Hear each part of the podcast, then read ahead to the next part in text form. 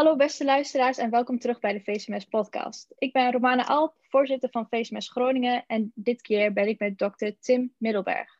dokter Middelberg is plastisch chirurg in het U M C G en houdt zich met name bezig met reconstructieve chirurgie, handchirurgie, borstchirurgie en genderchirurgie, wat het onderwerp is van deze podcast. Hij is lid van de behandelteams melanomen en bot- en W K D-tumoren en hij is de voorzitter van het genderteam in Groningen. Beste dokter Middelberg, welkom en hartstikke leuk dat u deze podcast samen wil opnemen. Ja, hallo. Ik vertelde net al kort over uw werkzaamheden in het U M C G. Zou u nog kort wat meer over uzelf kunnen vertellen? Ik werk nu ongeveer, even denken, iets meer dan tien jaar in het U M C G. Sindsdien zit ik in Groningen. Ik ben van origine Duits en de, heb ook uh, mijn studie geneeskunde in Duitsland gedaan in Münster. Niet zo heel ver weg is van Groningen. Tijdens mijn studie in, uh, in geneeskunde heb ik uh, een jaar als Erasmus-student in Nederland, in Utrecht, gestudeerd. Hè? Dat is een beetje mijn connectie ook met Nederland. Ja, dan, dan wordt het verhaal ook een beetje duidelijk. Maar ik heb wel mijn uh, specialisatie uiteindelijk uh, in Duitsland gedaan. Hè? Dus nou, dat jaar Erasmus ging ik gewoon weer terug. Heb mijn studie afgemaakt, gespecialiseerd. En toen ik daarmee klaar was, uh, toen uh, had ik ja, gekeken wat er voor opties zijn. Überhaupt in het buitenland te, te werken. En ook naar Nederland gekeken, omdat ik daar een connectie mee had. En toen op verschillende plekken meegelopen. En in Groningen vond ik het bijzonder leuk. Dus uh, zo ben ik hier gekomen. Sinds al een best lange tijd als specialist hier. Ja, mooi verhaal. En waarom heeft u eigenlijk gekozen voor de genderchirurgie? Ja, het is niet zo dat je alles in je leven kiest. Hè? Um, nou ja, dat is natuurlijk vaak met keuzes zo. Hè? Wat voor specialisatie doe je? En superspecialisaties, die komen soms ook uh, op je af. Het is wel zo dat in mijn opleiding, um, heb ik een stuk van mijn opleiding tenminste bij een opleider gedaan, die ook genders opereerde, maar dat was... Ja, dat was toen ik, in die tijd zat ik in Berlijn en daar gebeurde dat ook niet vaak trouwens. En het was toch allemaal ook een beetje, geen idee, het was een beetje een apart verhaal. Ik had daar ook niet zoveel mee in die, in, in die tijd. Ik vond het wel interessant, maar ja, ik denk, eh, ik zat daar een jaartje of zo en ik heb dat twee, drie keer gezien. Dat is dan ook niet echt vaak. Zo'n vaginaplastiek was dat ook. En, eh, en toen ik hier eh, begon, eh, dan word je, doe je eerst van alles en nog wat... Eh, En ik was specifiek gevraagd voor de handchirurgie ook hierheen te komen. Dus dat deed ik veel. En een collega die, die deed dat uh, en die had wat banden met uh, Amsterdam ook. En uh, ja, die vertelde soms wat. En die uh, stopte op een gegeven moment en uh, zei nou, uh, ik wil dat wel eigenlijk overdragen. En er was een genderteam en uh, toen heeft hij mij dat een beetje laten zien. En uh, contacten gelegd met de uh, genderchirurgen in het V U M C. Nou, ik heb ook gezegd, dan moet je daar ook een keer langs lopen eh, of langs gaan en mee opereren. En, en toen uh, ja, heb ik het dus hier geleerd en door mijn collega en ook door mijn collega's in Amsterdam geleerd. En daar zo, uh, ja, ben ik daar langzaam ingekomen en uh, heb dan uh, contact gemaakt met de patiëntengroep, met dat onderwerp. Gaandeweg uh, word je dan uh, langzaamaan specialist. Het is eigenlijk een beetje erin gerold, als ik het zo mag ja. zeggen. Ja, nee, dat, dat is zeker zo. Maar ik denk dat het wel vaker gebeurt. Het is niet dat je alles, alles in je leven kiest. Soms heb je een kans en dan grijp je ze, grijp ze ook niet. Maar in dit geval heb ik dat wel gedaan. Ja, zeker. Nou, we, we zitten al een tijdje over genderchirurgie te praten. Maar misschien is het goed om eventjes tegen de luisteraars te vertellen wat het eigenlijk inhoudt. Wat is de genderchirurgie? En hoe is het specialisme eigenlijk opgezet of opgericht? Nou, dat is natuurlijk ook weer zo'n verzamelbegrip, uh, genderchirurgie. Daar zou je eigenlijk in een brede zin heel veel onder kunnen, kunnen begrijpen. Dus de algemene operaties die het lichaam zo verandert dan, ja, dat het bij dat uh, gewenste of bij je passende geslacht hoort. Hè? Uh, daar, en daar kun je een heleboel operaties bij kunnen. Daar kun je daarbij verzinnen. Hè? Dus uh, daar, je hebt natuurlijk überhaupt hè, van, uh, van mannelijke naar vrouwelijke kenmerken uh, en andersom. Kun je natuurlijk voor de primaire geslachtskenmerken doen en voor de secundaire geslachtskenmerken, maar het kan ook je lichaam zijn of je, of je gezicht. En zo zijn er eigenlijk meerdere specialismes betrokken bij dit onderwerp. Ja, als je denkt aan de stem en de adamsappel, dan is het medica- en oorarts. Als je denkt aan het gezicht, vervrouwelijking, vermannelijking, dat bestaat niet zo vaak, of wordt tenminste niet vaak gevraagd, vervrouwelijking van het, van het gelaat. Uh, Ja, dat doen plastische chirurgen of kaakchirurgen. Uh, ja, de borstoperaties, uh, allebei kanten op, zeg maar. Dat is toch iets van een plastische chirurg. Geslachtsdeel, ja, dat doet de plaszorg tenminste in Nederland uh, wat betreft van een vrouwelijk geslacht een mannelijk maken. Dus een valloplastica werkt die vaak samen met de uroloog. Nou ja, dat kunnen we nog verzinnen. Ja, je hebt ook nog operaties, uh, daar worden meer, ja, het is meer esthetische chirurgie, waar in bepaalde gebieden van het lichaam vet weggezocht kan worden, dat hij minder vrouwelijk lijkt. Er zijn er verschillende vakken betrokken en ik als plastisch chirurg doe dan ook met name die dingen die, uh, ja, waar we als plastisch chirurg aan toekomen. Niet te vergeten dat de gynaecologen ook nog opereren. Die doen operaties zoals verwijderen van de ovaria en uh, de, de baarmoeder. Oftewel ook verwijderen van de vagina. Een heleboel uh, specialisten bij betrokken bij zo'n uh, geslachtswisseling. En daar was ik ook wel benieuwd hoe zo'n proces precies verloopt. Nou, als je het hele traject bekijkt, uh, tenminste klinisch dan, hè, dan uh, zoals wij dat hier aanbieden, dan melden zich patiënten in het U M C G dan, uh, bij het uh, U C P, bij de psychiatrie aan, voor een intake. Uh, dan gaat het daarmee om de indicatiestelling voor een medische behandeling. Dat zou niet zeggen dat ze niet daarvoor ook nog bij psychologen in behandeling waren om überhaupt erachter te komen hoe het allemaal zit en wat de bedoeling is. Hè? Het is niet iedereen die gevoelens heeft van een dysforie of intussen incongruentie met hè, dat je biologisch geslacht niet bij dat past wat je voelt. Dan zou het ook kunnen zijn dat je helemaal geen behandeling nodig hebt. Of dat misschien, je kunt er ook mee dealen, maar dan heb je de gevoelens alsnog. Hè? Of het is alleen soms, of het is wel wisselend. Dus er zijn heel veel patiënten die komen ook helemaal niet bij, bij ons. En dat is een beetje een glijdende schaal. Gender, incongruentie of transgender zijn. Maar uiteindelijk, als je iemand bij ons aanmeldt, aanmeldt in het U M C G, dan wil hij een medische behandeling. Dan, dan wil hij graag in aanmerking komen voor um, operaties, zoals net genoemd. Dan wel um, de hormonele behandeling. En daarvan meld je aan het U C P en dan zegt ja, ik wil je graag op de wachtlijst. En dan moet je daar ook een tijdje, of dan sta je daar omdat de wachtlijsten lang zijn, daar een tijdje op. En op een gegeven moment word je opgeroepen. En dan gaat een psycholoog uh, of een, psychia een psychiater met jou aan de slag. En om uit te zoeken hoe dat zit, uh, die gender-incongruentie nu niet maar. Dat is een beetje de nieuwste term. De termen veranderen ook over de jaren. Uh, want dit, dat hoor je ook. Ik uh, gebruik soms een beetje ook uh, wat begrippen door elkaar. Nou, uh, psychologen die uh, maken dan ook verschillende testjes. Die kijken ook natuurlijk naar algemene bevindingen. Of iemand depressief is, of suicidaal, of andere dingen. We maken ook iemand met iemand kennis, biografisch. Soms wordt ook nog zo'n heteroanamnese genomen. Er wordt gewoon gekeken, wat is dat voor verhaal? Klopt dat in zich? En is, spelen er misschien ook nog andere psychiatrieën een rol? Heel veel, heel veel van onze patiënten hebben of, uh, bijvoorbeeld autisme spectrumstoornis. Dus een derde van alle transgenders hebben dat. Dus uh, dat hangt vaak ook samen op een of andere manier. Nou ja, er wordt dus ook gekeken, niet alleen... Nou, klopt de diagnose, dat is een beetje de indicatiestelling, maar ook hè, zijn er nog andere dingen die daaromheen spelen. Kan iemand het aan? Hè? Kan, heeft hij draagkracht eh, om, voor een behandeling? Nou, dan bespreken we dat in het genderteam, waar verschillende vakken daarbij horen. En dan wordt de indicatie gesteld voor behandeling en ook wel voor welke behandeling. Meestal gaan de patiënten dan over die, die later een genitale operatie willen. Vergeet het de gynaecoloog, uh, Amsterdam is bijvoorbeeld de endocrinoloog voor de hormonele behandeling. Dus er wordt een behandeling ge gedaan met uh, vrouwelijke of mannelijke geslachtshormonen. Deels moeten dan ook nog, hè, tenminste bij de, de transvrouwen, dus uh, biologische mannen uh, met een uh, incorporatie richting het vrouw zijn, die moeten ook nog een hormoonremming krijgen. Nou, er zijn bepaalde regels voor de verschillende operaties wanneer je daarvoor in aanmerking mag komen. Hè?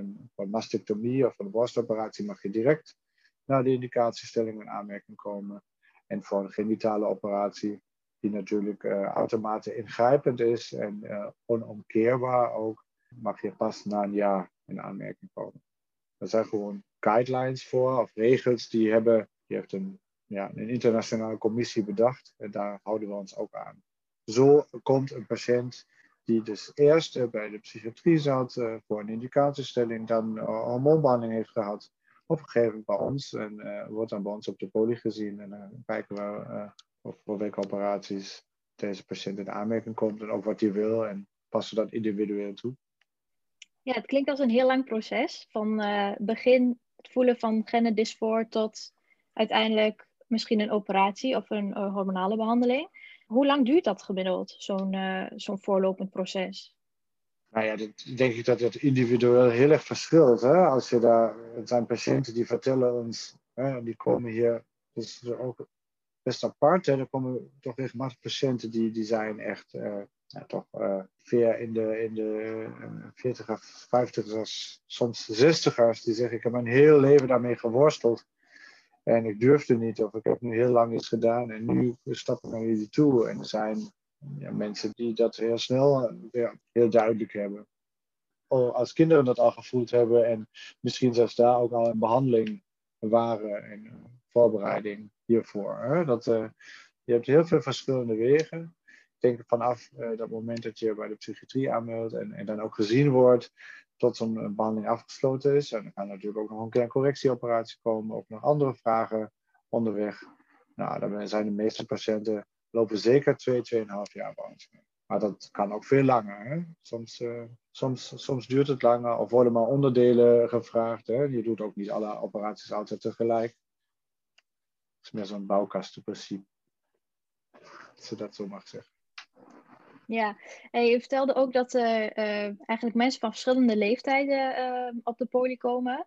Is er eigenlijk ook een minimale leeftijd om in aanmerking te komen tot, uh, voor gynaecologie? Nou, we hebben in Groningen afgesproken dat we alleen uh, patiënten zien uh, die uh, uit de puberteit zijn. Dus we zien patiënten vanaf zeventien, achttien. Daarvoor uh, hebben, hebben die soms ook al een hormonele behandeling gehad. Uh, dat willen we heel graag hier opzetten, daar zijn we ook mee bezig, maar dat... Uh, gebeurt op dit moment alleen in Amsterdam en uh, sinds kort ook in Nijmegen. Dus de jongste patiënten die wij zien is vanaf zeventien. We hebben afgesproken dat de borstoperaties, de mastectomieën met name, die wordt vaak heel vroeg gevraagd, uh, al met zestien jaar mag doen. Maar dat zijn patiënten die lang in het traject waren. Hè? Dat is, die hebben niet gisteren bedacht, uh, ik wil dat en uh, morgen gebeurt dat. Maar dat zijn vaak kinderen die uh, worden al door psycholoog bevolkt sinds ze uh, zes, zeven, acht zijn. Hè? De genitale operaties hebben afgesproken in, in Nederland dat vanaf achttien, als het zinvol is of mag. En zit er dan ook een bepaalde contra-indicatie aan? Bijvoorbeeld dat, dat sommige mensen een bepaalde operatie niet mogen, om wat voor reden? Ik denk dat er natuurlijk altijd contra-indicaties te verzinnen zijn. Um, zeker wat de algemene conditie betreft, als je heel erg ziek is uh, met andere dingen en uh, allerlei medicijnen gebruikt. Dan is de vraag of je zo'n operatie ook nog uh, zou moeten doen. Nu denk ik hier iemand echt chronisch zwaar ziek is. Dan is de vraag of er überhaupt een indicatie gesteld kan worden. Maar meestal speelt dat natuurlijk, uh, speelt dat natuurlijk niet. Wat wel heel erg belangrijk is, en dan denk ik met name aan die grotere genitale operaties, dat er vaak toch veel onderhoud nodig is. Zo'n vaginaplastiek moet regelmatig gespoeld en uh, opengehouden worden. Hè? Dilateren noemen we dat. En... Um, Daarvoor moet je gewoon een, een bepaalde, ja, je moet er gewoon een bepaalde regelmaat kunnen aanhouden. Hè? We hebben ook patiënten met een laag verstandelijke beperking. Ik zei al dat we patiënten met psychiatrische aandoeningen hebben. Dus dan kunnen ook een heleboel andere dingen uh, spelen. En ook misschien, ja, misschien is dat niet de beste operaties. En dan heb je dan misschien dan een kleinere versie daarvan. Of je kunt van alles verzinnen.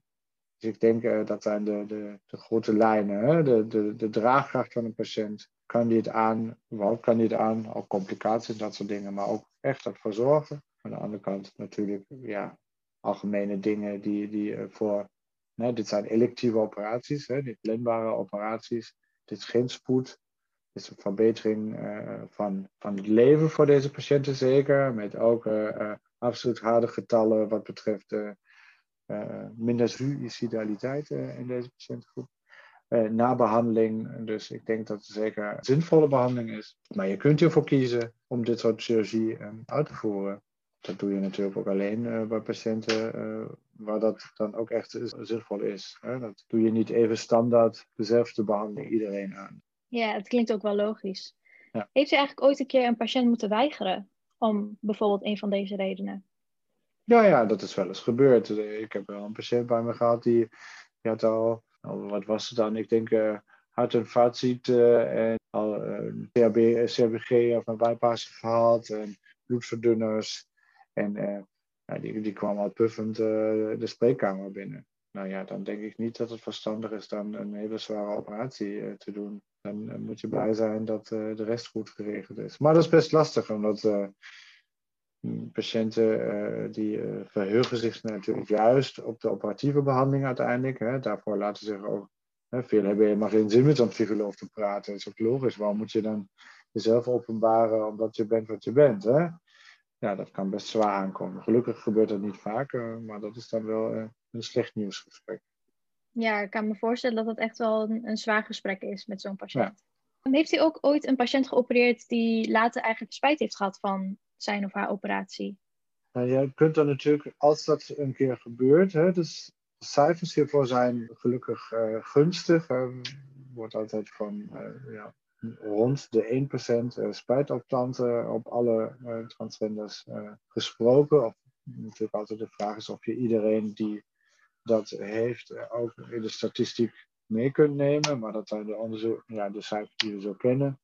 En, eh, en ook in de praktijk is het niet iets wat vaak voorkomt, maar het komt wel eens voor dat er patiënten zijn die toch zeggen, dan is er niet per se spijt, dat, ja misschien wel dat je het gedaan hebt, maar die toch zeggen, nou dat leven in de andere geslachtsrol is wel heel zwaar. En dat, nu kan ik even als voorbeeld noemen. En, stel iets wat oudere transvrouw, oorspronkelijk man met uh, grote handen, grote be- voeten, uh, uh, groot lichaamsmaat. En dan is het best lastig vrouwelijk, vrouwelijk over te komen. Zeker als je dat pas op latere leeftijd ook probeert te doen. Daar uh, hebben we wel eens een patiënt gehad die dan terug zei. Nou ja, ik, uh, ik moet iedereen altijd uitleggen dat ik, uh, hoe ik... Uh, hoe me omgegaan zou moeten worden en uh, ik vind dat te moeilijk. Ik wil weer liever in de, in de mannenrollen le- leven, dan, hè, dan heb ik daar tenminste geen last van.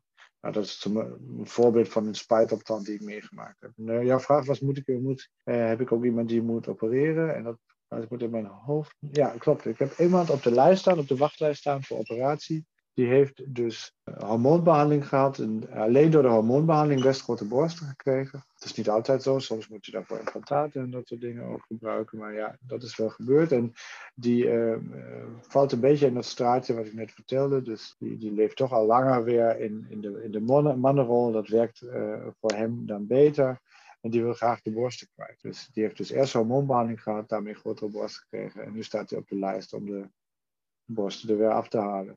Ja, dat is natuurlijk een beetje gek, maar ja, daar kan het tenminste. Uh, bij de genitale operaties, dat kun je natuurlijk niet zo makkelijk omdraaien. Hè? Als je een keer de penis verwijderd hebt, dan maak je niet zo snel weer een nieuwe. Dus het is in sommige gevallen dus wel mogelijk om weer terug te ja. gaan naar het oorspronkelijke geslacht. Ja, littekens, maar ja, dat kan. Ja, ja. En zit daar dan ook uh, weer een bedenktijd bijvoorbeeld bij?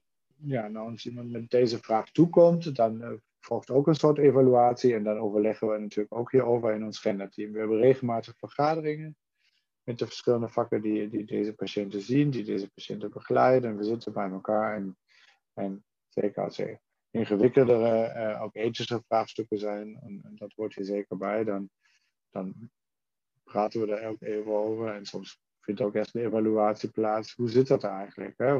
Wat ligt hier ja, aan deze uh, zinswandel? Wat ligt hier te gronden? Dus er wordt wel goed naar gekeken. En, ja, het is niet een regel dat het ja, dan een jaar moet duren of zo. Nou, dat zou ik tenminste niet weten. Maar er wordt zeker goed naar gekeken. Uh, want anders klinkt het wel alsof we in elke wispelturigheid van elke patiënt mee zouden gaan. Maar zoals ik zei, het komt niet vaak voor. Ja, inderdaad. Dan uh, had ik nog een vraag over de verschillende operaties die u uitvoert. Dat is al over mammoplastiek, de verschillende ja, externe genitale operaties. Kunt u daar meer over vertellen, over die verschillende operaties? Wat de borstchirurgie betreft, uh, dan doen we allebei. Hè. We kunnen bij een transvrouw kunnen we, uh, van een mannelijke borst een vrouwelijke borst maken door meestal uh, borstimplantaten te plaatsen. Maar dat is dan uh, nog een best simpele operatie. Zoals dat ook in de esthetische chirurgie plaatsvindt. De borst verwijderen van, hè, van vrouw naar man. Uh, dat is iets wat we toch best vaak doen. Bijna alle trans mannen willen deze operatie. Vinden dat heel erg belangrijk. Lang niet alle trans mannen willen genitale operaties. Dat komt weer minder vaak voor. Nou ja, dan moet je dus uh, met een techniek uh, van een vrouwelijke borst een mannelijke platte borst maken, zeg maar. Met tepels die wat hoger en meer naar buiten staan, wat kleiner zijn. Dus dat soort operaties doen we best vaak. Er zijn ook verschillende technieken voor, maar misschien gaat dat een beetje ver. Daarnaast doen we genitale chirurgie.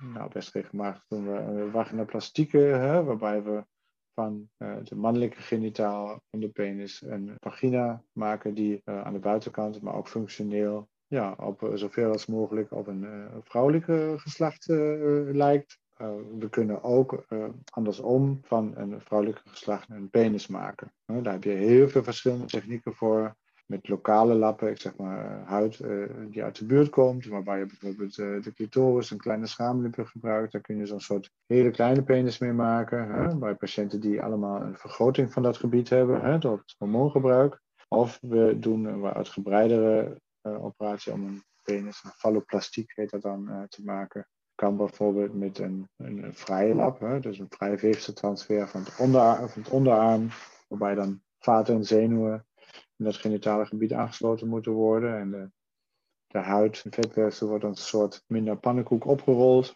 En uh, de plasbasis wordt verlengd. En uh, ja, dan maak je daar een soort uh, penis van. Waar je dan later, als dat um, meestal meerdere operaties gelukt is, kun je daar dan ook uh, een, een erectieprothese in plaatsen. En uh, zelfs uh, siliconenballetjes.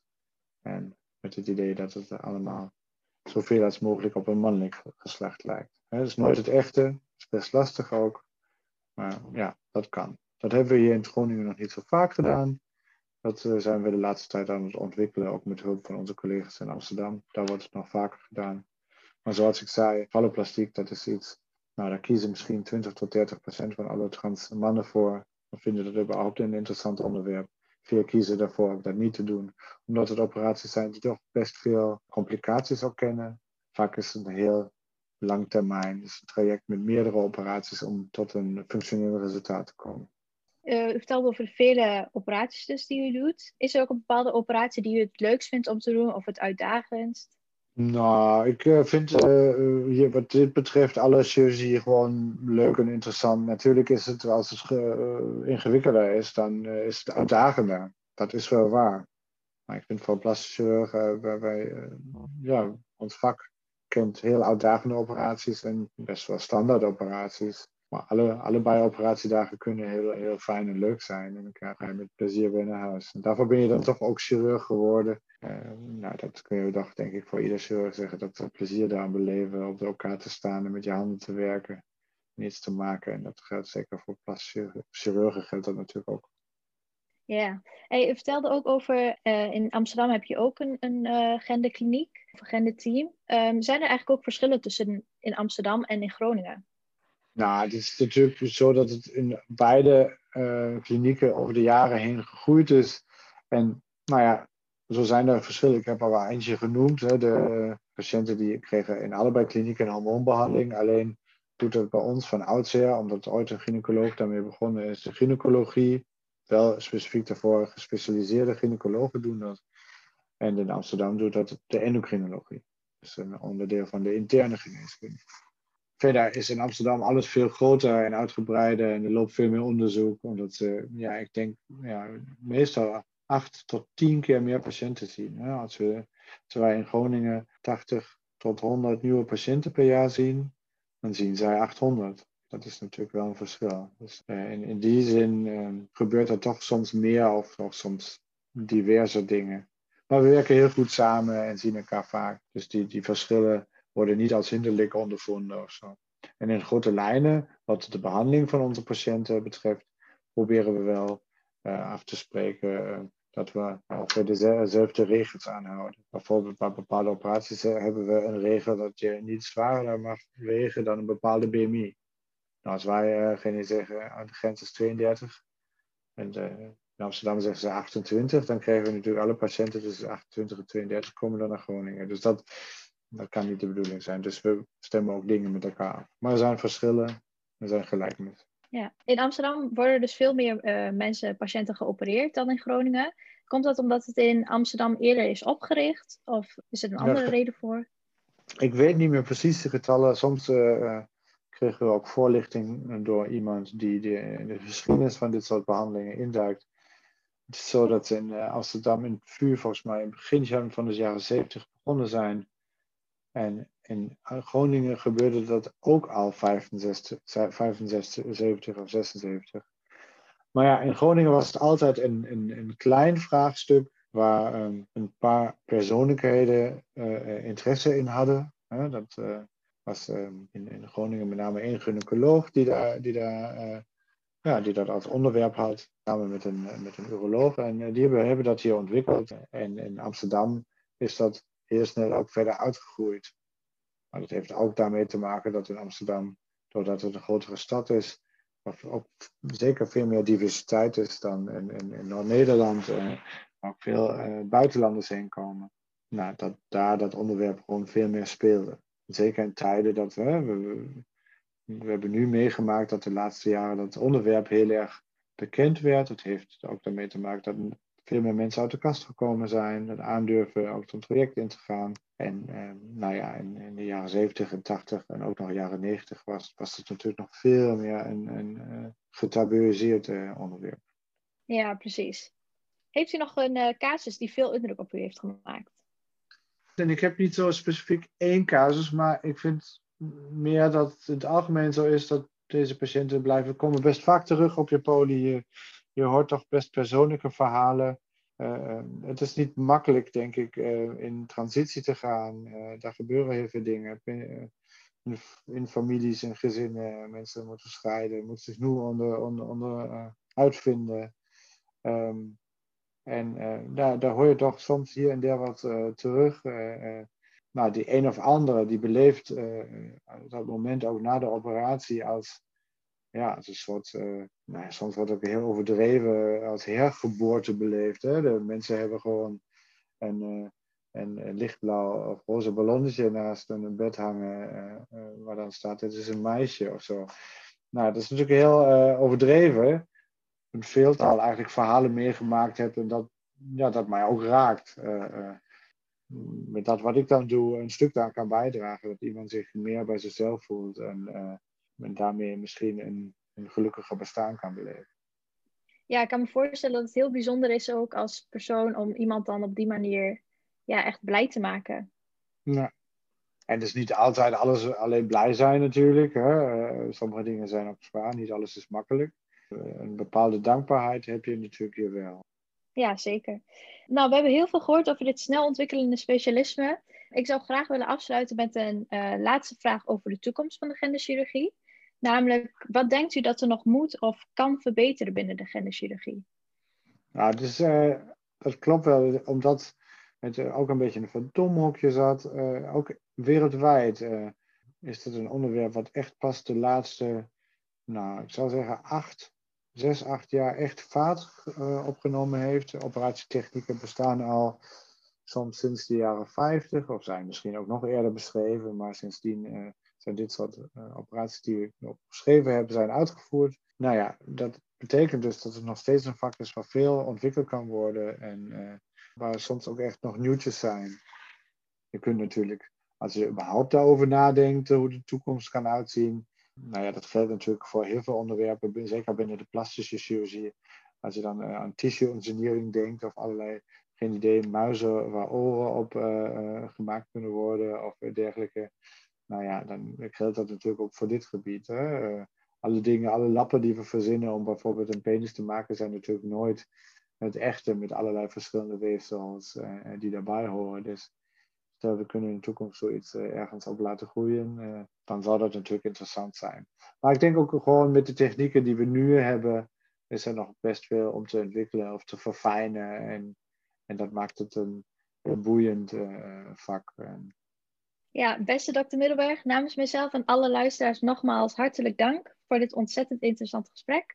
Wellicht dat de luisteraars wel geenthousiasmeerd zijn geraakt om genderchirurg te worden en om uh, nou, die fijne kneepjes van de genderchirurgie te verbeteren en te optimaliseren. En mm-hmm. om zo uh, het specialisme een stapje vooruit te brengen. Ja, heel graag gedaan. Uh, ik vond het een fijn gesprek. Bedankt. Ja, bedankt. Tegen de luisteraars wil ik nog zeggen bedankt voor het luisteren en tot de volgende keer. Tot ziens.